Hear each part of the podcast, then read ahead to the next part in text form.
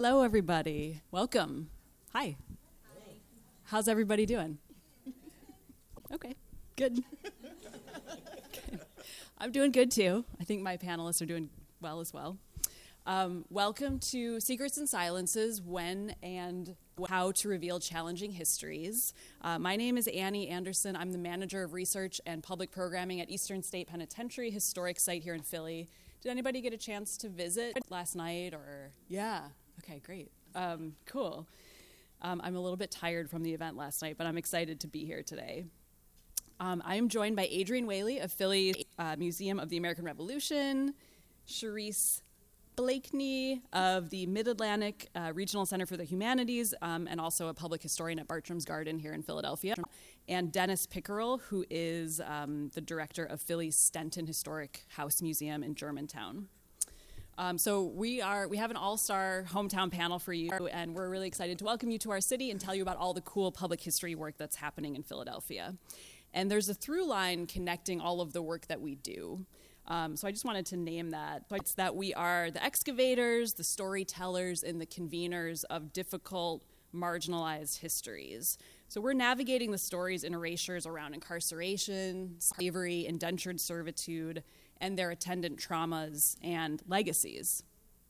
And so I just wanted to say it seemed appropriate in setting the context for a panel about historic erasures and silences to just acknowledge um, a particular form of erasure that happens in the United States, which is the erasure around indigenous sovereignty and native peoples. Um, so I just wanted to recognize that we are on the traditional lands of the Lenni Lenape people um, who were in the Delaware Valley for 10,000 years before European settlers came here.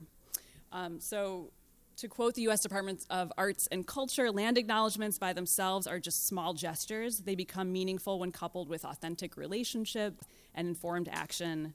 But this beginning can be an opening to greater public consciousness of Native sovereignty and cultural rights, a step toward equitable relationship and reconciliation. And I think there's a connection to the work that we're doing, trying to excavate these hidden histories and create more equitable narratives at our sites and more equitable futures.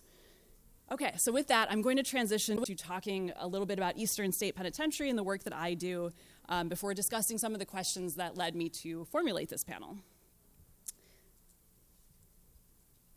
So, Eastern State Penitentiary, um, as many of you know, was built on a cherry orchard outside of Philadelphia in the 1820s. It was an active state prison from 1829 until 1970. It closed and was abandoned for 20 years before becoming a museum and historic site in the early 1990s. And Eastern State was the first true penitentiary. It was designed to inspire penitence or true regret in the hearts of its inhabitants.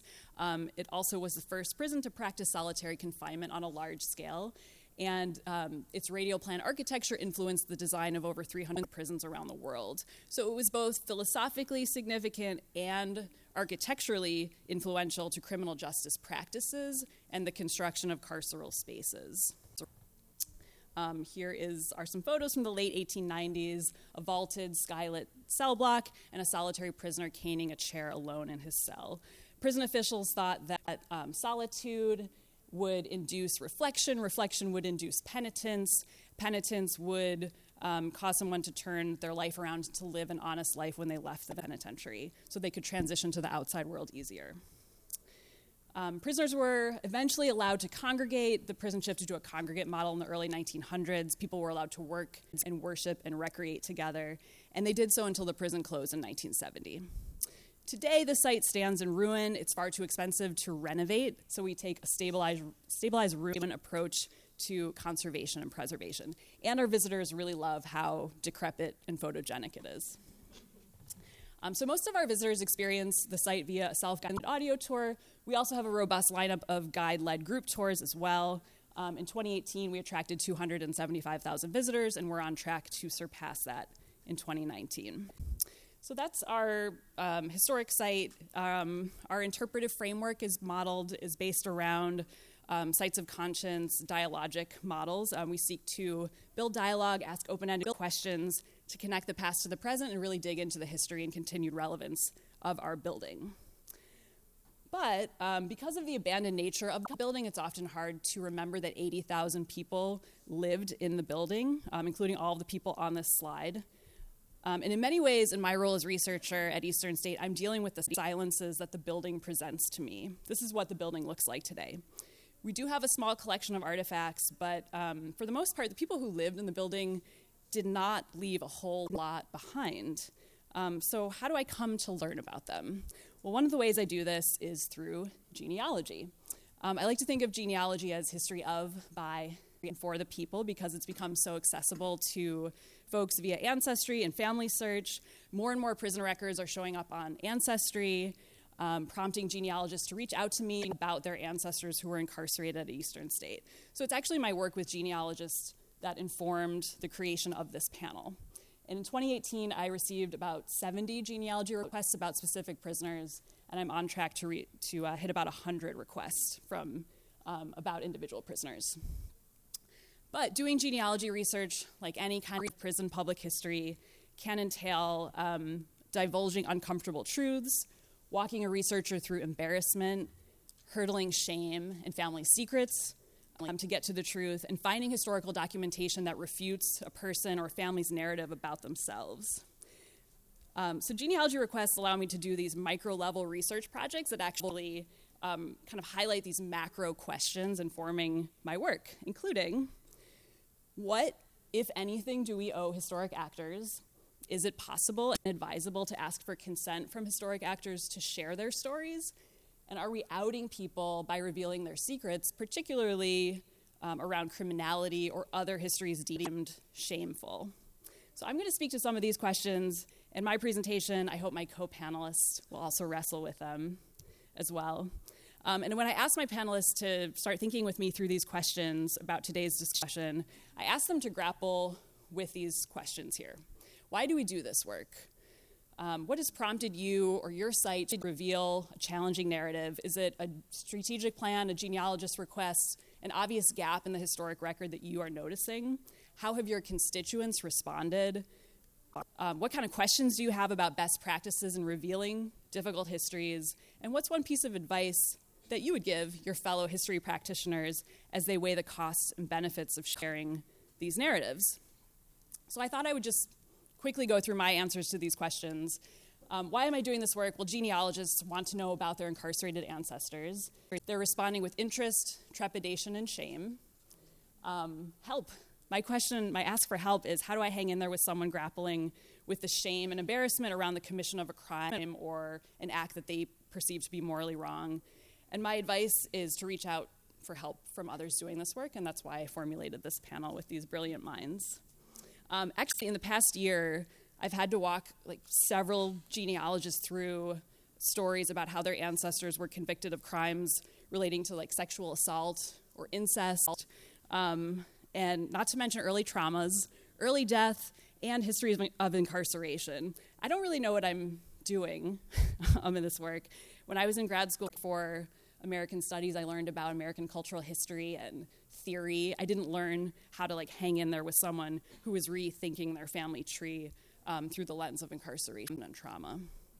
So um, I'm not necessarily an expert. The title of this presentation is When and How to Reveal Challenging Histories. I'm not necessarily an expert on the how, but I'm hoping that sharing my stories and sharing the stories of my co panelists um, and crowdsourcing new ways to do this work uh, will, will help me and will help you, hopefully. So, I want to share a couple stories about the genealogy research that I do and some particular case studies that informed uh, my work on this panel. Um, so, one request I received uh, sort of recently was about Clarence Alexander Ray. He is one of two published poets who was incarcerated at Eastern State. This is his intake card. He was sent to Eastern State in 1916. He wrote a book of poetry called A Tale of a Walled Town, which was published under his inmate number only. You can see it there on the screen, B8266.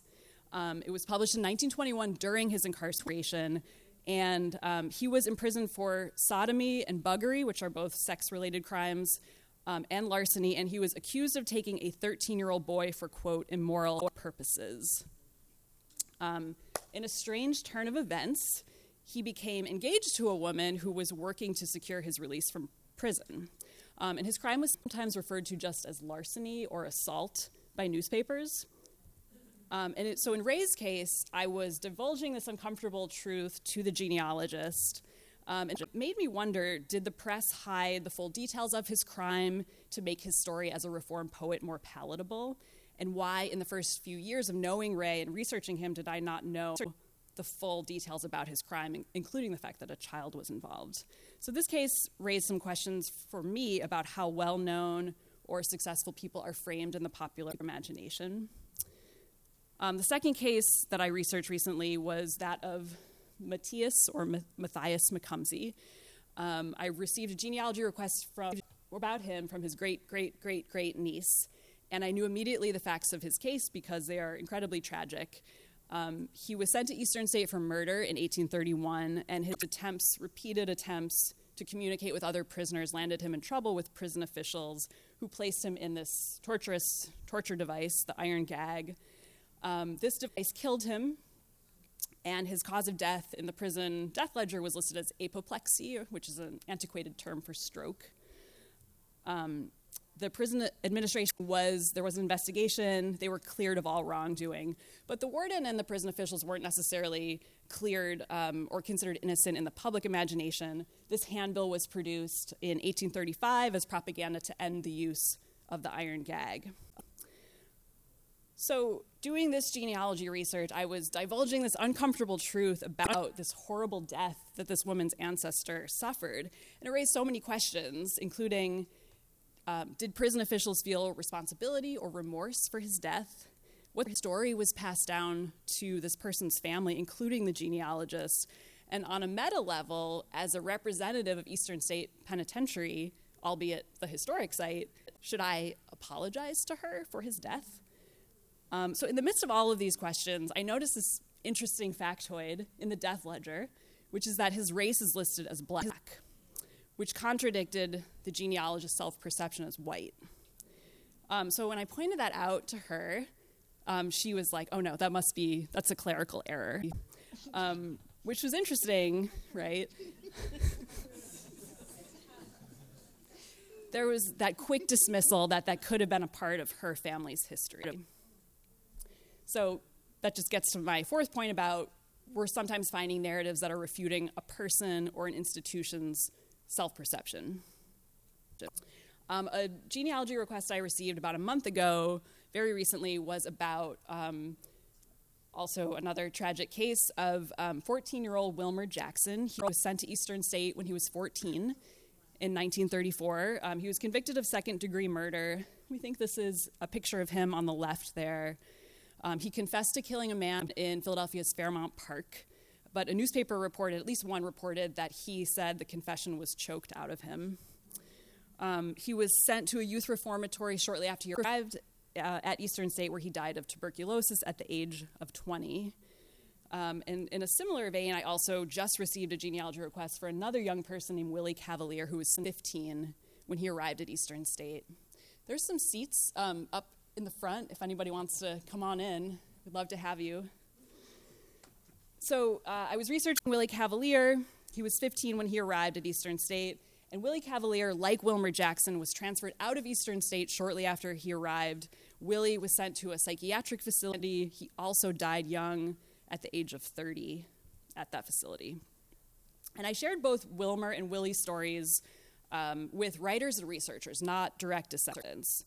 Um, so I was grappling with this idea that maybe it's not ethically wrong to share this information with a non family member, but I did notice that I occupied this sort of weird role as gatekeeper about young children in the criminal justice system.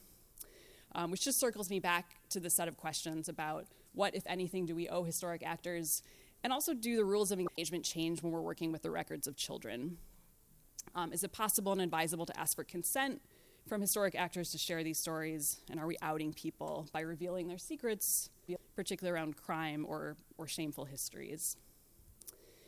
Um, in the case of Wilmer Jackson, there was strong interest in his story from visitors and from staff members. So I took the research that I did and I created this training document for our frontline staff to be able to use to talk about his story with visitors. Um, ultimately, people really want access to these stories, especially descendants. I'm just going to show a couple bits of feedback I've gotten from genealogists. one person wrote, I guess it sounds odd to want to see where my great grandfather spent three years of his life, a family secret that I only recently uncovered. I found his crime in the newspaper, trying to kill his wife. I know it's our family.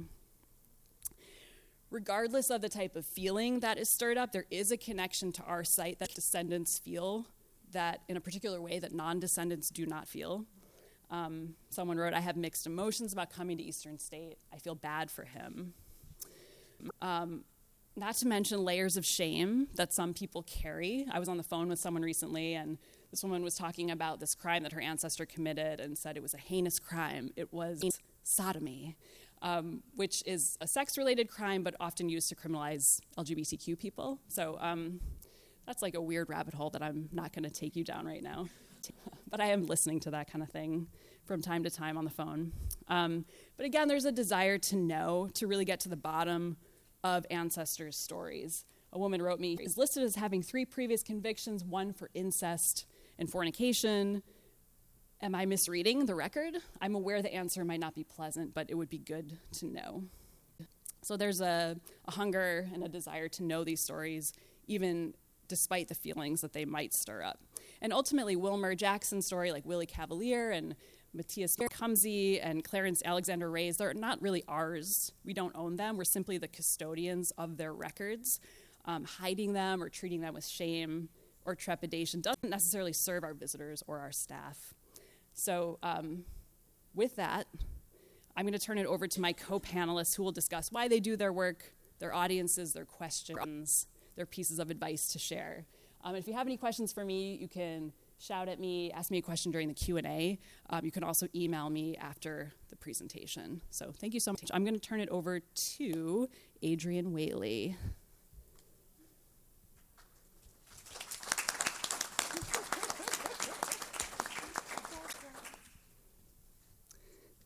Stand by.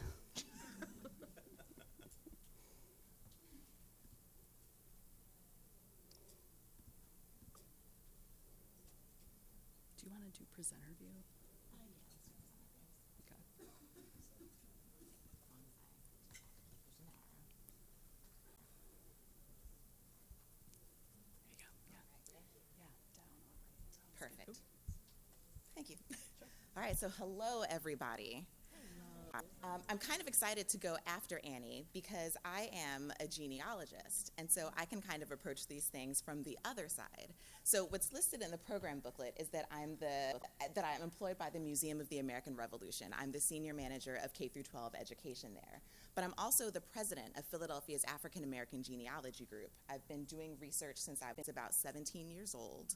Um, I've been digging deeply into my family history. I give presentations about black genealogy and all sorts of things like that. And so this presentation is going to blend some of um, my experiences and my colleagues' experiences at my institution with my own genealogical research. And I'm probably going to lean a little bit heavier on my own genealogical research. So, how many people have visited the Museum of the American Revolution? Yes, I love this. Also, my boss is in the room, so I hope she saw all those hands go up, and I hope she feels good. so, we are a new institution. We opened in April of 2017, so we've been over open just over uh, two years at this point. And what we're trying to do is not necessarily tell the story of the American Revolution, but we're trying to tell a story of the American Revolution, but one that encompasses all the many different kinds of people who were involved in it. There's about two and a half million people in British North America on the eve of the American Revolution. And surprisingly, not all of them are surnamed Adams or Washington or Jefferson. Right? And so there are stories to tell about women, about Native Americans, about people of African descent, about children, about immigrants who are coming from all different sorts of places. And we tell those stories and that's gotten us some interesting results, right? So when you open a new institution, the press really wants to talk about it. They want to tell the stories. And so the New York Times wrote a review of us that was actually really positive. And what they said is that we're a new museum of the American Revolution, warts and all, right? So we're talking not just about the big ideals of, the, yes? A little closer? All right, I will hold the mic. Is this better? Yes, perfect. Okay. So the review that they wrote was actually really positive. What they said was that they were pleased, essentially, that we were telling all of these diverse stories because it helps to understand what's actually happening on the ground in revolutionary America. But we get all sorts of responses. And so here's another one. This is from the Wall Street Journal. So, again, right when we opened, April of 2017. At first, the account might seem traditional, but historical scholarship has become vastly more inclusive. So, we're also reminded here not just of higher principles, but of how they fell short for those who were enslaved, some 400,000 in 1776, growing to nearly 4 million by 1860, or for those who preceded the colonists, Native or American Indians. Those histories, along with accounts of women's roles, are part of this chronological narrative. This strengthens the history, but weakens the event's symbolic power. Right, yeah. so that feeling that you all just felt? Yeah. So if the story that we're telling, this is a soapbox I'm to try not to climb all the way on top of, y'all. But if the symbolism of the story that we're telling requires the deletion of the stories of at least half of the people that are living in this land at this point in time, then maybe the symbolism that we're pulling from this story is incorrect. Right? So we're trying to do better. and so this guy right here, this is Aaron Burr kind of infamous for various reasons, but maybe not infamous for this reason. This guy right here is John Pierre Burr, Aaron Burr's son, Aaron Burr's mixed race son. Yeah. So he is the son of Aaron Burr and a woman who was of Indian, as in from India, uh, descent. And the reason this this is actually pure serendipity. So my genealogy group does a volunteer project with a historic African American cemetery right outside of Philadelphia called Eden Cemetery. And just recently, Eden Cemetery with the Aaron Burr Association installed this headstone at the presumed uh, burial site of John Pierre Burr. And so it's got all sorts of important information, including that longest line that begins, son of Vice President Aaron Burr. And so, why does this matter? How does this tie in to, these, um, to this topic of secrets and silence? Stuart Fisk Johnson is the president of the Aaron Burr Association, and he was quoted in one of the local newspapers as saying a few people didn't want to go into it because Aaron's first wife, Theodosia, was still alive and dying of cancer. But the embarrassment is not as important as it is to acknowledge and embrace actual living, robust, accomplished children. John Pierre Burr was an abolitionist who helped to operate the Underground Railroad in Philadelphia. He married a black woman who was prominent in Philadelphia's black community and had lots of important impact within the city during the time that he was alive. And so let's look at this quote in a couple of ways. So Annie asked us to think about who are the people that are involved in these decisions about what are the stories that we tell, when do we reveal the stories, and how do we reveal them. So we've got Aaron, I'm on a first name basis with him. We've got Theodosia, and we also have the living children, right? So there's John. John also has a sister. What else is there to consider? The embarrassment versus the importance to acknowledge these stories. So, as I said, I'm a genealogist. And I don't just do the research, but I actually publish a blog about it. it. It's an occasional like Seven Times blog, and I haven't actually gotten to it in many months. So like you can go there, but you're not going to see something from yesterday. And what I used to do when I found interesting information is I would just like verbally share it with a couple of people. Hey, mom, this is interesting. Hey, dad, don't you want to check out this document, et cetera, et cetera. And then I would start to prepare little research documents and I would take them to family reunions and pass them out to people that I thought would be most interested. Or maybe I would like put together an email and shoot it out to some of the members of the family on the side where it's like most relevant. But that gets tiring, y'all. What if you just take it and you put it in one central location? What if you put it in a central location where lots of people can access it whenever they want? So I said, hey, I'm going to put together a blog. But when you decide to start writing about your family and put it on the internet, hmm. it gets a little tricky, what are the stories you're going to tell? Because goodness, what are the stories that family historians find? How many of you all are genealogists? Anybody in the crowd? So we're nosy. And we become like a dog with a bone, right? Like you hear a whisper of an inkling of a story and you're like, I'm to find this. I'm to find it. It doesn't matter how long it takes. I'm to find this and oh, it's to be amazing. So what do you do when you know that some of those things that you're to find or the things that you found already are challenging? I love my family. This, I should note something, by the way. So, this presentation is about secrets and silences. Full disclosure, I'm not going to name all of the people in all of the stories because this session is being recorded.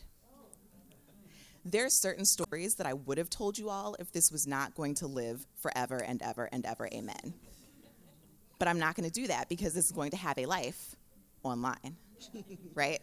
Okay, but this is a story that's safe to, to share. So, I'm a Whaley through my dad's side of the family, and researching his family is super exciting because they come from an area called Steubenville, Ohio, on the Ohio River Valley. And at one point in time, it was known as Little Chicago, full of gangsters and red light district that was very much operational. One of my ancestors on that side of the family ran a, um, we'll call it a houseboat of ill repute. it operated in the middle of the river, and when the Ohio police tried to shut her down, she would move it to the West Virginia side, and vice versa. It was a colorful area, and my people were very much involved. So, this is a story about two brothers, Lucius, who's written as Lashy in this story, and Robert Whaley. So, Lucius and Robert, both Negroes, started to fight it out early Sunday morning, police were told, but the brothers interrupted their battle long enough to dodge the patrolmen when they arrived to arrest them. After several trips had been made to the place, Robert, who's involved in the fight, called up Sergeant William Consul and wanted to know if the official had a warrant for his arrest. That's like actually pretty prudent. Certainly not, Sergeant Consul assured Whaley, but he would like to talk to him about something very important. so Robert found Lucius, and together they went to the headquarters to see what Sergeant Consul wanted to talk with them about. It turned out to be warrants charging them with disorderly conduct, filed by Lehman Whaley.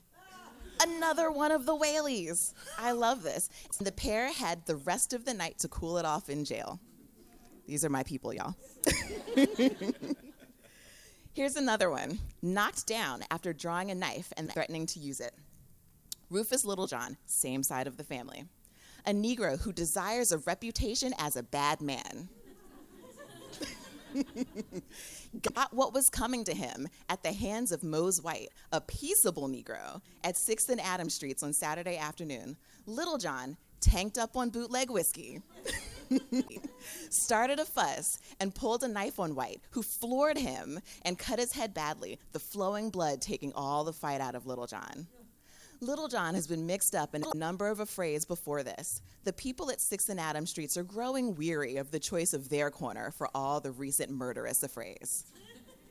That's a lot. I have an ancestor. Now, y'all, I'm a nerd. I'm very much a nerd. Um, and I try really hard to stay out of trouble, but these are my people. so I just think this is fascinating. So, note, by the way, that like we are all laughing at this, right? Like, this is, I love finding these stories because they're amazing.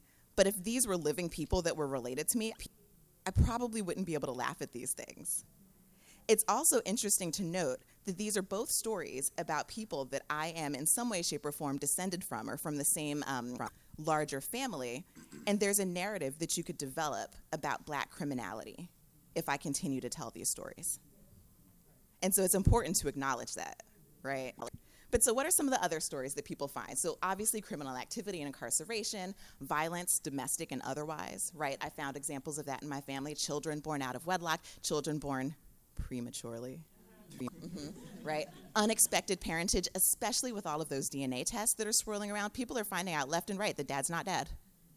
Right? You're finding out about adoptions that people didn't want to talk to their children about. You're finding second and third and fourth families right, happening at the same time, you're finding out about mental illness, right? You're finding about people who are being institutionalized, and you're finding, generally speaking, stories about people that we would consider to be black sheep. That's the most adorable black sheep that I could find. so here are the questions that I ask myself as I'm thinking about whether or not I'm going to share these stories in my blog. Why am I doing this work?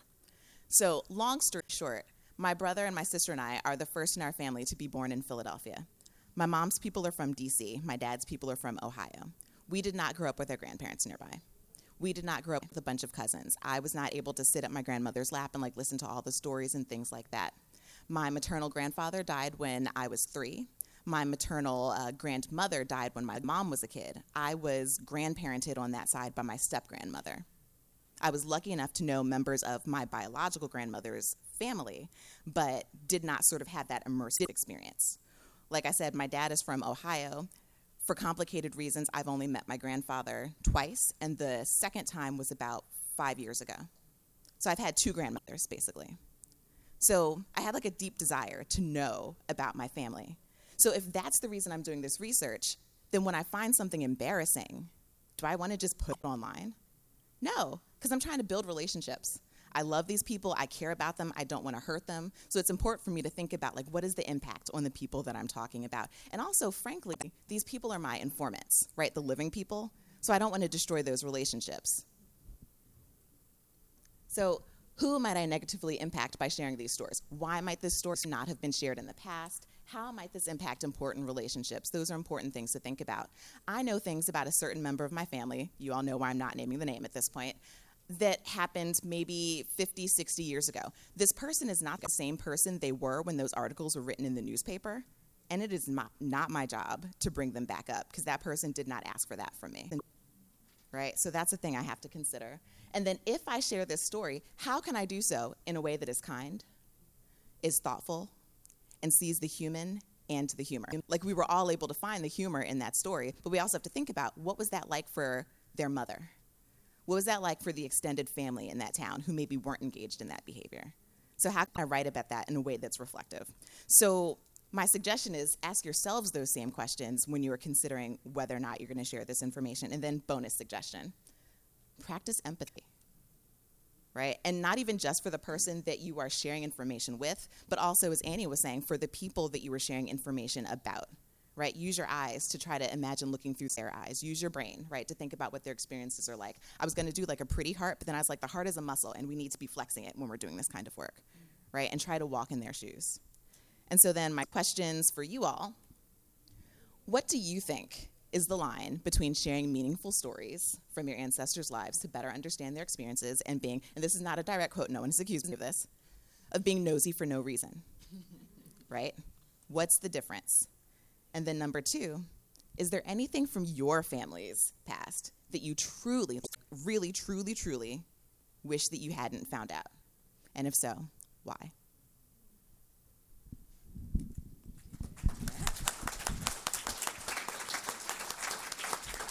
Thank you, Adrienne. You left us some good questions to ponder. I'm going to turn it over to Dennis Pickeral from Stenton. hopefully this will work. Yeah. There you go. Dennis. Thank you, Annie. Um, oh, yeah. I think the sort of uh, game show next door has dispersed, so hopefully I don't have to be Bob Barker up here. I'm going to try and speak, but if I'm not if I'm spe- not speaking loud enough, let me know and I'll pick up the mic. Um, my uh, my project is uh, a little bit different from uh, Annie and Adrienne's in that um, it's really about one specific story um, at Stenton, the site that I'm working at. And the project itself is called Inequality in Bronze Monumental Plantation Legacies. Um, but just to give you a little bit of background, um, my site is Stenton. It's the house that you see in the upper right hand corner here. It is uh, uh, the 1730 home of William Penn's secretary, James Logan. So if you're walking through Logan Circle while you're here in Philadelphia, uh, that's the, the gentleman we're talking about. Uh, it's been a house museum for over 100 years, since 1899, um, established by the National Society of the Colonial Dames in Pennsylvania, who still administer it today. Um, and it is located in a neighborhood uh, just on the border of Germantown and kind of north northwest Philadelphia, known as Nicetown. Nicetown is uh, very unlike um, Center City in that it is a city of row homes. It's a neighborhood. Uh, it's a residential community. Um, the population of the community is largely African American, and there are a lot of quality of life issues uh, in the neighborhood. About 45% of the population lives below the poverty threshold. Uh, crime is a major issue for those of you who followed the uh, recent police shooting um, that was in our neighborhood. Um, so um, at Stenton, we've largely told, we have uh, interpretive themes that deal with um, uh, the diverse uh, community that lived at Stenton at one time, but quite frankly, the story has largely revolved around James Logan, who's been kind of the sun of the interpretation for many years. Uh, and there's a real disconnect between the story we're telling and the lives that our neighbors are, lead, uh, are leading today, we're, and we're not connecting with what's going on in the present. The other thing I'd say is, is that while we felt like we'd done a pretty good job of passively connecting with our community uh, through educational programs, a lot of family friendly free programs, that sort of thing, um, we never really asked our neighbors to be a part of the work we're doing. And just opening the gate and welcoming people in isn't necessarily uh, reaching out to them. So if you're inside of Stenton, it looks like the picture you see up above there. But if you're walking by Stenton on the sidewalk, this is what it looks like. So keep that in mind.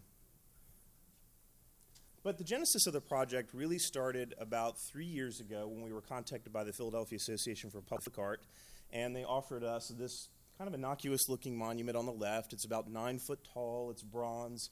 It's a monument to James Logan that was created for another institution that uh, no longer, well, the institution itself exists, but the building that it was created for no longer exists. Created in 1939, probably been stored in the basement of the Art Museum for about 50 years. Uh, and the Art Museum is doing a major renovation project, so they were looking for some place for this thing to go, and Stenton was the, the natural uh, place. But it really prompted us to think about another object that had been in our collection, and that's the object on the right. And that is a plaque to a once enslaved woman named Dinah. The plaque was erected in 1912 by the National Society of the Colonial Dames and the Site and Relic Society of Germantown. And it commemorates a story, this kind of mythic story um, about Dinah saving the house from burning by the British during the Revolution. Uh, and the specific language of the plaque says, In memory of Dinah, the faithful colored caretaker of Stenton, who by her quick thought and presence of mind saved the mansion from being burned by British soldiers. So this is erected in Stenton Park. Uh, it kind of lives there until the mid 20th century, is taken down, and then ends up at Stenton. So um, we have to think about right the language of the plaque, what it's commemorating, but we also have to think about the context of this plaque. And what it's really doing is not just commemorating a story about Dinah, but really portraying her as a faithful servant. Um, there is some evidence that something actually happened. One of, the uh, one of the Logan descendants in 1821 actually wrote down a story about the house being saved. But Dinah's name doesn't get associated with this story until 1897. And this is about the same time that a number of these kind of faithful servants to enslaved people, uh, uh, these sort of monuments to faithful servants, are going up around the country. In fact, the United Daughters of the Confederacy uh, in the early 20th century tried to convince Congress to actually erect a monument to mammies on the National Mall. Hopefully that failed. Um, but in our case, what's obscured about this, the real secret history, is the real story of Dinah, because Dinah actually was a real person. So for 100 years, uh, Germantown had been celebrating this myth of Dinah, but in fact, we know that she was a very real person. We know that she came to Stenton uh, enslaved with her daughter. She was actually essentially part of a dowry when uh, and Emlen married a Logan. We know that she asked for and was granted her freedom in 1776. Uh, there's also a, a, pretty extraordinary story of uh, her husband. She and her husband are separated when she comes to Stenton. He remains enslaved, and he is uh, going to be sold off at some point because he's in poor health, and he's very concerned that he's going to be uh, sold far away and will not see his family anymore. So Dinah and her husband successfully lobby the Logans to purchase him. Now, the Logans are Quakers, and at this point, um, the Quaker meeting forbids their members from um, purchasing slaves. They can own slaves, but they can't purchase them. So Dinah and her husband really have to convince the Logans to do this. They're very hesitant to do it. Uh, but ultimately, um, uh, they concede. They purchase him. The family is reunited. And we know about this because the Quaker meeting actually investigated the whole episode. Uh, and the Logans are sort of cleared. It's deemed a humanitarian act. Um, but she's someone who fought to reunite her family. So this is the, the Dinah that we want to memorialize today. And the whole project is really about thinking about how we would commemorate her in the 21st century uh, as a mother, as someone who had a family, as someone who fought for that family. Um, that's what we're trying to do. Uh, equally important as part of this project, in addition to kind of rethinking uh, Dinah and revealing her true story, is um, working with our neighborhood to do this. Um, it was very important to us that this not just be uh, our conception of um, how Dinah should be commemorated in the way she was in 1912, but that it be a collective uh, neighborhood uh, consensus uh, about what that memorial should look like. Um, so, a big piece of it is about um, working with our community and um, working together um, to create something new and to elevate her story. And equally important, we were very much aware that, of course, there's this whole national conversation going on uh, about monuments at this time, and there is uh, a major absence of monuments to African American individuals uh, in our public spaces and landscapes. Um, and so we were hoping to rectify uh, that as well. So, just to give you a little bit of background about the project, the major piece of it, again, is uh, working with our neighbors um, to think about how we tell Dinah's story and how we portray her. Um, so, any of you who have seen Dina Bailey or maybe went to her session yesterday, um, she is with the International Sites of Conscience. She's a ASA, AASLH council member, but she is our um, community engagement facilitator. So, she's helping us structure these talks. And a lot of it is about, um, about what the ideas that people bring, their own kind of um, perceptions of Dinah. Everybody has this idea about her. Is she is she courageous? Is she this? Is she that? Um, and how are we going to think about that and portray that? And whether we're going to deal strictly in facts or we're going to deal in representation. And so we have we've had to talk through kind of all of these issues. So um, telling the story isn't as simple as telling what's on paper. Uh, it's about what people want to convey. Um, we also have a, a curator led process to actually select an artist uh, that we've been working through. I'm going to move kind of quickly through because I know I'm running out of time here. but you can see there are many other components of the project. Uh, research. We actually did a ground penetrating radar study in Stenton Park to try and locate where she's buried. We know that she was buried somewhere on Stenton's grounds. Um, we have a summit that we look. We're looking at this as a lead in to interpretive planning. So ultimately, we will have to re-examine our entire interpretive plan and think about how we balance uh, the stories that we're telling. Um, so we're experimenting with some of that throughout it. We're prototyping new exhibits. There's a little bit more about the project team. Um, but I really wanted to get to, uh, again, just some of the specific community conversations before my time ends. Um, you know, some of these questions that have come up about, um, you know, who is participating. Philadelphia is a very neighborhood centric uh, place. So it was really important that we had neighbors immediately around us participating and not a wave of neighbors from Germantown, which is literally just two blocks away, but is a very different community participating in this. Um, but, you know, what does community engagement look like? What does success look like? Our concept of that is not necessarily the same as what our neighbor's concept is. So it's important for us to capture all this and memorialize it and really come to agreement on what our commitments are to one another but the importance of race and gender and recognizing Dinah as an individual. You know, as we talked about it, it became very clear that, you know, um, it was important that we have artists who were both African American and women as part of this. This idea that we were memorializing a women really meant a lot uh, to some of the people who were participating uh, uh, in the, uh, the project. And this idea of just, again, who is Dinah? Who are we talking about here? Um, one of our participants believes very strongly that um, Dinah is descended from the Bustill family, a prominent African American family that traces their origins back to 1732 in the Philadelphia area. We haven't found any hard genealogical evidence to prove that, but I think we have to remove ourselves from our traditional way of thinking about his, as historians and, and really say, well, maybe this is a possibility. We have to, you know, uh, equivocate.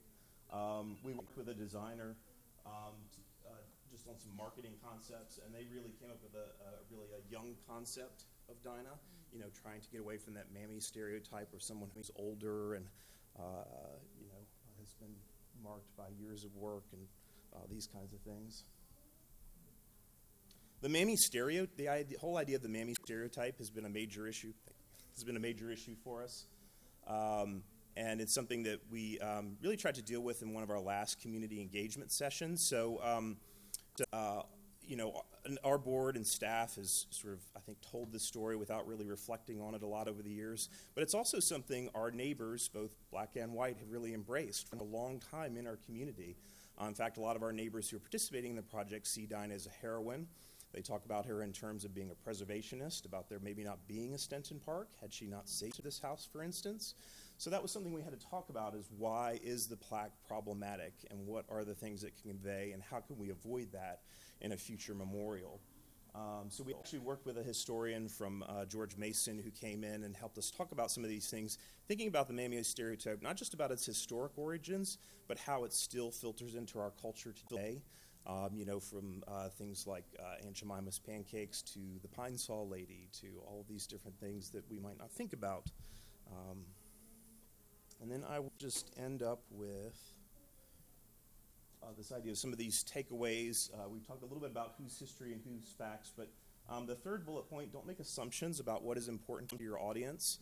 Um, we've we developed some close relationships with some of our community members who are participating in this, who've become community ambassadors for us and helped us uh, reach out and bring others in.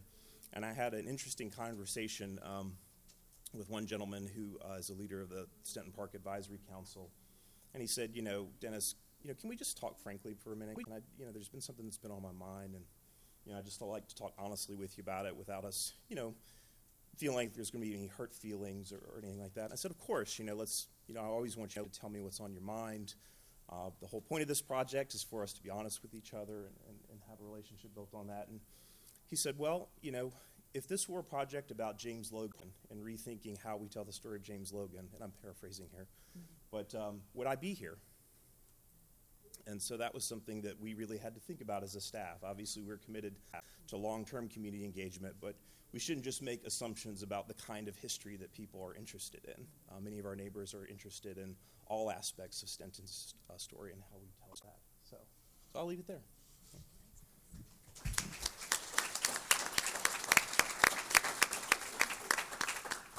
Thanks, Dennis. Super interesting. I like the idea of uh, Dinah as a preservationist. That's not a way I would have conceptualized her. Um, so next up, we have Charisse Blakeney. Charisse is a public historian with um, Bartram's Garden in Philadelphia, a National Historic Landmark that you should all visit if you have time uh, during your visit to Philadelphia.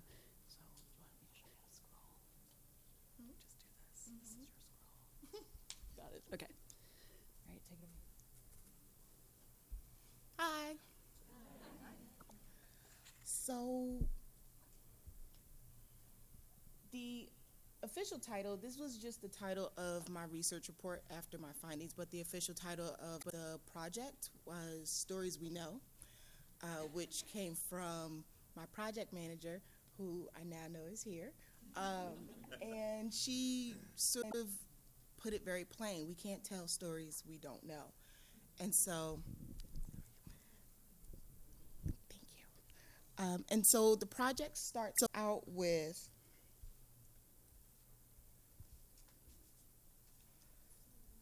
a census record. Uh, Bartram's Garden has their own archive, and so much of the archival material they have was related to uh, the white male history that Bartram's Garden uh, was sort of steeped in at that point. Uh, but they found a transcript of a 1790 census that showed that a non white free person was living in the household but there was no materials uh, related to who this person was, why they were in the home, nothing along those lines. Uh, and so that began the process of trying to find out who this person was, but also sort of reckoning with the garden, which is in southwest Philadelphia. The community around the garden today is predominantly African American and African immigrant and then you sort of step off the street and into the garden and into an entirely different world. Uh, the first thing we had to do was look at the narrative that was already constructed, and that was uh, John Bartram as the emancipator. Uh, there was a story that was passed through the family that John Bartram emancipated uh, his male slave. And the male slave, I use Harvey in quotations because we were working off of documentation and we had no documentation. The image of Harvey uh, sort of basically supported the, um, as you used it earlier, the, the faithful servant myth. we see him in the uh, he's his, his, image is used on the cover of the metropolitan section of the Philadelphia Inquirer. On the right side at the top, uh, that's actually the very top part of a calendar. Has absolutely nothing to do with Harvey, but he's there. And on the bottom right, that's an image from a 1923 tour book that Bartram's was distributing, and that image was of Harvey's grave. Uh, the, the, inscription read uh, Harvey's grave, faithful Negro servant, Bartram's faithful Negro servant.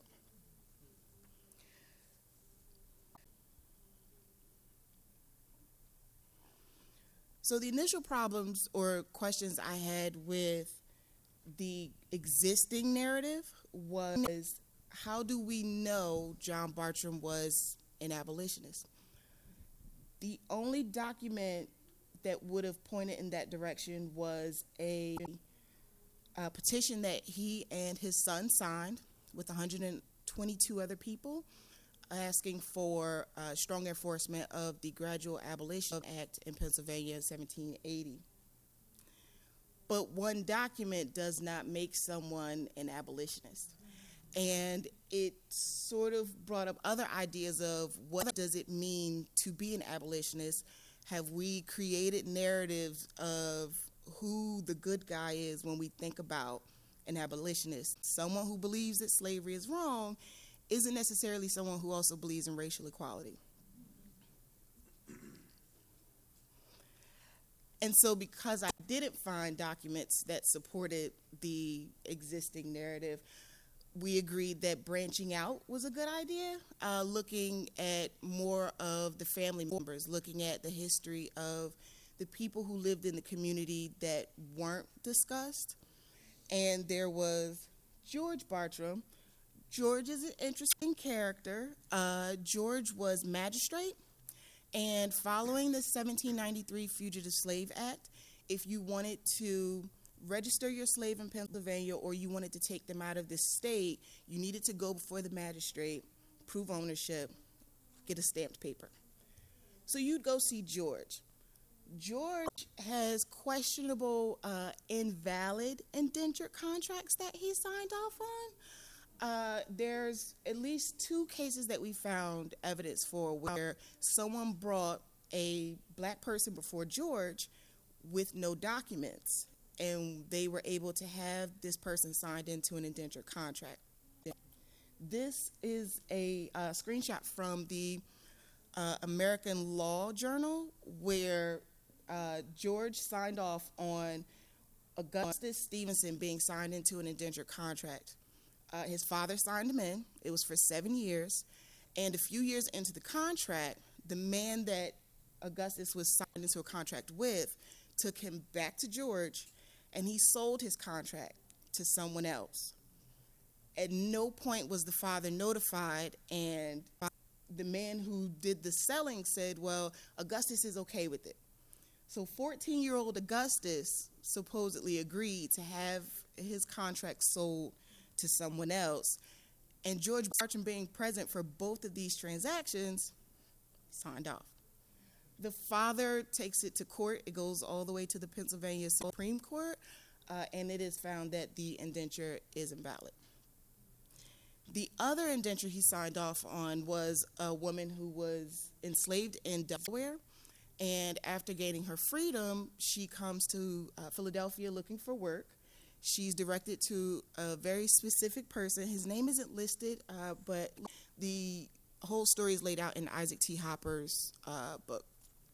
But he's um, seemingly okay. He ha- invites her to come and stay at his home until she can get on her feet.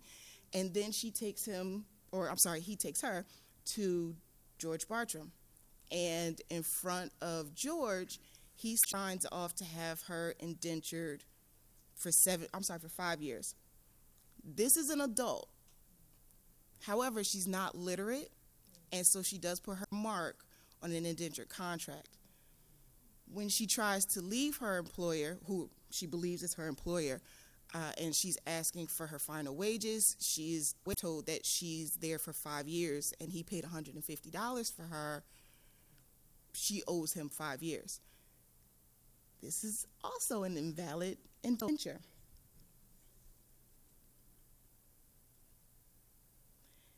Then we have Anne Bartram. Uh, Anne Bartram owned two slaves that she manumitted in 1792. Uh, we don't know the relationship of those slaves to each other. We do know that they shared the last name Clark. And we can't necessarily call Anne Bartram some great emancipator because the people she freed purchased their freedom. So this wasn't a conscious decision on Anne's part to reward or give freedom to the people she enslaved. They bought their way out. Uh, the first was Mary Clark, and Mary Clark purchased her freedom for 54 pounds. And on the reverse side of Mary Clark's manumission document, on this top half is an agreement uh, to manumit Grace Clark.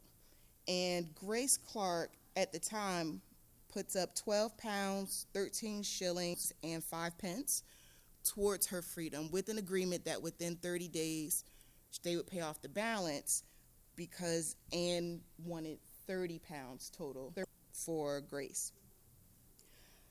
Uh, this project basically becomes a retelling or um, we're constructing a narrative now that includes not just the Bartram family, but the surrounding neighborhood. And so, one of the things that we try to focus on is what Harvey's gravesite looks like now. This isn't even what it looks like now. This was sort of a, a deteriorated uh, image, but there is no marker to let you know where Harvey was buried. Uh, in one of the tour books that was being given out in the early uh, 1900s, the mentioning of Harvey was along the lines of his final resting place, where it should be in his master's yard. And so the idea of Harvey attached to the garden and then thinking about the neighborhood outside the garden, there was a very strong effort to combine the community, have a conversation with the community, share the stories that we'd found of people who lived in that same community ages ago. And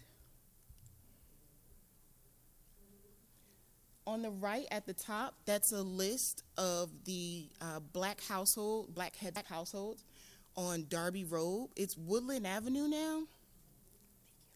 Uh, but what one of the things we did was with the youth workers at the garden, who are um, African American teens, we put together a poetry workshop. Uh, Ashlyn, the project manager, invited Jasmine Combs, a local poet, to sort of sit with them and have them read through some of the history that we found and really grapple with their thoughts and their feelings on it. And so, one of the things that I I know that Annie wanted us to really think about ways that we share these difficult stories and how we share them. But one of the things, and I agree with empathy, but one of the things that I would sort of pose to you as people who do the research of looking up hard stories and sharing those hard stories is how do you then offer yourself self care? it's trauma, other people's trauma that you are sharing with others, and they're taking that on, but you yourself, as the person doing the sharing, you also need to be aware of any trauma you're taking on yourself in doing the work that you do.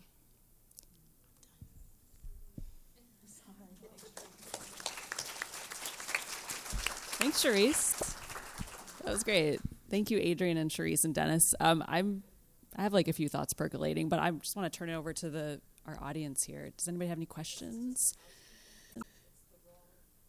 We have the wrong session surveys. Is that true of all the surveys? Okay. If anybody sees the volunteer walking by, okay, thank you. Thanks for that. Thank, yeah. Um, any questions for our panel? In the back, yes. Hi. Mm-hmm.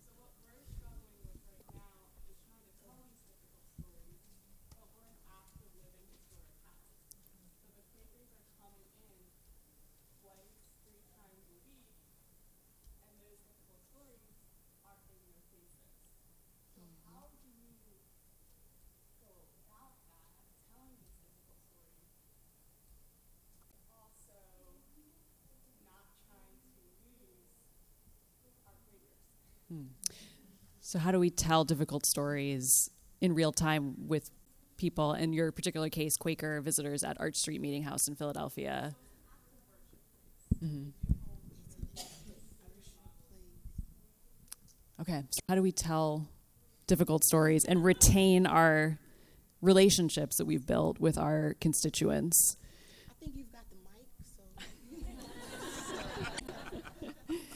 Do you want to answer that, Adrienne? You're, I feel like you are a very front facing uh, educator. so, at the Museum of the American Revolution, we have a bunch of different, I guess you could call them stakeholders, who uh, come in. So we've got funders and sponsors of various sorts. We've got sort of general audience guests who come in. We've got children who come in, about 70,000 every school year so far. Uh, and we also have members of the descendant community that come through. And all of these groups are not necessarily distinct from one another. So children come in who have been raised on stories about how glorious their ancestor was, right? Adult general audience visitors come in and have the same thing. In fact, relatively recently, we did a program that just a, a, short talk that focused on a specific object in our galleries about a person who has a complicated legacy uh, from the American Revolution. This person was known both as a war hero and also as a um, as someone who murdered Native Americans, and we were committed to telling both of those stories. And on one of the tours that we did, just sort of like a family highlights tour, a family came in that was descended from that person. And the educator did not know that going in. And oftentimes you're not going to know that unless they make a point of saying it when they purchase their tickets. And as she told the story, the person was uh, combative, argumentative, and upset about these stories. And so I think a couple of things that we've said tie into that a bit. So, empathy is really important and not just like institutional empathy, but how do you train your staff to have empathy for the people that they're going to face who are experiencing all of these different emotions? Right? And so for you all who are trying to figure out how to structure a way to share challenging histories with parishioners who might not be comfortable with those stories, why are they going to be uncomfortable with those stories? What are the things that those stories are going to pull up in them? Is it challenging their understanding of who they are as individuals, as an organization? Right? Like, what is it? What are the buttons that it's pushing for them?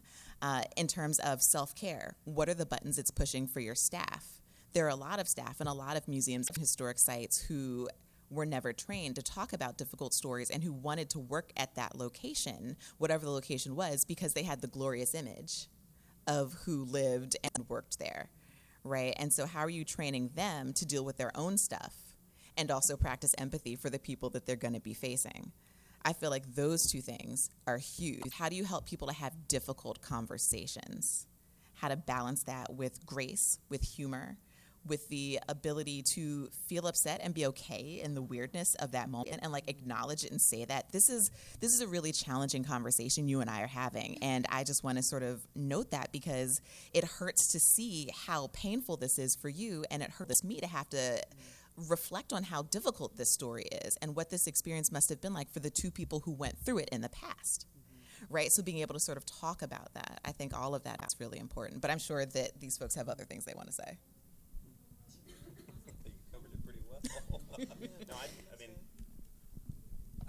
I, would just say we've been grappling with a, a similar, uh, not necessarily our our audience uh, per se, but um, our board specifically. You know, for us, part of this project is about institutional change, and and our our board is. Uh, is affluent, uh, almost entirely white. Uh, many of them have uh, um, in their ancestry, um, slave owners. So, yeah, we, we've had to grapple with that, and it's been really some of the same things that, that Adrienne said. It's uh, training, uh, working with uh, good facilitators, um, finding stories that they can connect with. Um, I'm sort of blanking on the name now, but there is a Chestnut Hill resident who did a documentary recently about discovering her family's history of slave owning that it has really helped our board members kind of connect with that and, and understand the implications of, of that. So. And I know that Arch Street is a new member of the International Coalition of Sites of Conscience. That's awesome. They've helped us um, do dialogue trainings and get our staff able to have complex conversations that connect the past and the present and kind of move through discomfort. So I recommend them.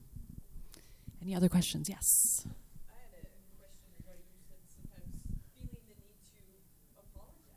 mm, mm-hmm. for what they're discovering. I think that's about empathy, but can you go into that a little bit more about, yeah, at least where you were at? Sure. Okay, sure. Yeah. Um, so the the I had mentioned the need to apologize as a representative of a penitentiary where someone died an excruciating death. Um, I'm not exactly sure how to answer that. I think it's just like, uh, yeah, I guess it's sort of a historic empathy that I'm having for this um, person who was incarcerated in the building in which I work and make a living. And um, we have group tours, and we're we we have a complex interpretive framework, and I think we're doing really smart, good work there. Um, and it's really complicated. And when I think I actually met that particular researcher. She came to the site and I popped out and said hi to her and I was talking to her in our museum store and it was like very surreal that her ancestor had died in basically a torture device in this building. Um, but I do think, you know, we're we're occupying really kind of strange, complex spaces. And um, I don't think I ultimately apologized to her, but I think that um, sometimes I do feel the need when I'm talking to genealogists to say, like, I'm sorry that your ancestor had it so hard, or um, that this is a complicated history. But but then I, am getting so many genealogy requests with, with so many family secrets and so much like layers of shame from so many different people that I can then kind of use that as a tool to say like there are a lot of other people going through what you're going through, reevaluating their family trees, and uh, you're not alone. Just a question, actually, just a question for Annie. So see if you want to get into this. Are you ever concerned that people are going to ask for restitution in some way from your institution? Like when historic houses have histories, or whatever historic site has a history of something horrible, possibly criminal, happened to somebody else. Are you ever concerned that descendants will say, What are you going to do to fix this? Whoa. Did I just ask about reparations? Yeah. Can you hold this? You can then drop it. um, I've never uh, really thought about that. Um, I've never encountered someone um, with that. Most most of the time, I'm encountering people feeling like shame and embarrassment, and like my ancestor did this heinous thing. Um, so, and I think there's a particular American flavor around like if you commit a crime, you should do the time, and that you should then internalize that shame that that's a part of your history, even though it's way more complicated than that. Um, and generally, I don't. I have researched a lot of individual records of prisoners, and I haven't come across a, a ton that seem to be like false convictions. Um, but maybe, maybe that will happen someday. And um, yeah, it's a great question. We're getting real up here. Yeah. Thanks for that. Any any questions from the uh, uh, second row? Yes.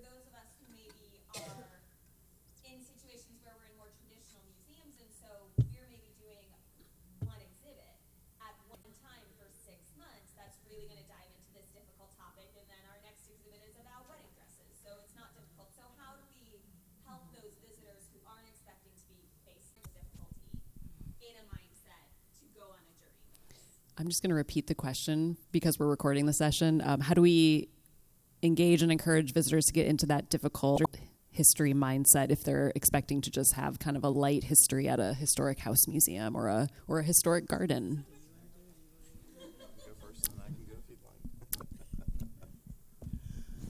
That's a great question. Um, because Bartram's Garden, if you haven't been, it is one of the most beautiful places you'll ever go. I mean, once you've entered the garden, it's picturesque. People have weddings there. It's beautiful. And then I show up to take you on a tour going, now we're going to talk about slavery, and indentured servitude, and manumission. Let's go. It, it, it is hard, um, but at the same time, I mean, I study slavery. It's hard. History is hard. And so uh, once I'm done talking about certain people, places, and events, if you're uncomfortable, good. That means you were listening. That means I shared, you engaged. And the best I can do is leave space for you to sort of grapple with your thoughts and your feelings. And if I can help with that in any way, great. But once we've entered a space where the sharing is happening, now we both have work to do. And I don't think we can necessarily, I don't really think it's my job or my place to um, make it easier for you or make you comfortable in this process as much as much as it's to help you interpret and be there for you afterwards. Yeah, and I don't, I don't know if I mentioned this when I did my presentation. I should have if I didn't, but our, our project is a little over a year into a two year project. So we're about halfway through. So for us, this is all a learning process, and we're trying to document it as we go along. Um, I can say we, we haven't really answered that question as far as adults go. Um, we've certainly implemented some things with children that we do with our educational programs. Uh, we now have um, for our guide corps, um, as part of their training process, uh, regular racial competency training um, to help them in how they think about and communicate with their guides. Um, and we'll actually be, uh, Dina again, We'll be working with uh, International Site of Conscience methodology uh, this coming year in some of our training.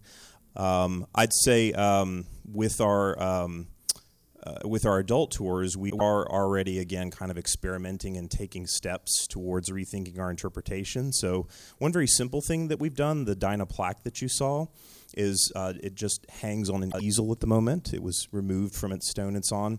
And so we um, decided to put it in the entry hall, which is the first space that you experience when you come into the house. Um, so that forces our guides to deal with that storyline and, and, integrate it into the tour as soon as visitors come into the space. And it also um, hopefully avoids the kind of stereotypical tour of talking about servants in service spaces, whether they be upstairs in the garret or in the kitchen or whatever outbuilding uh, it is. We wanted uh, Dinah to be uh, to have the same level of balance in the story that we were giving to James Logan or Deborah Norris Logan or whoever uh, it is. So,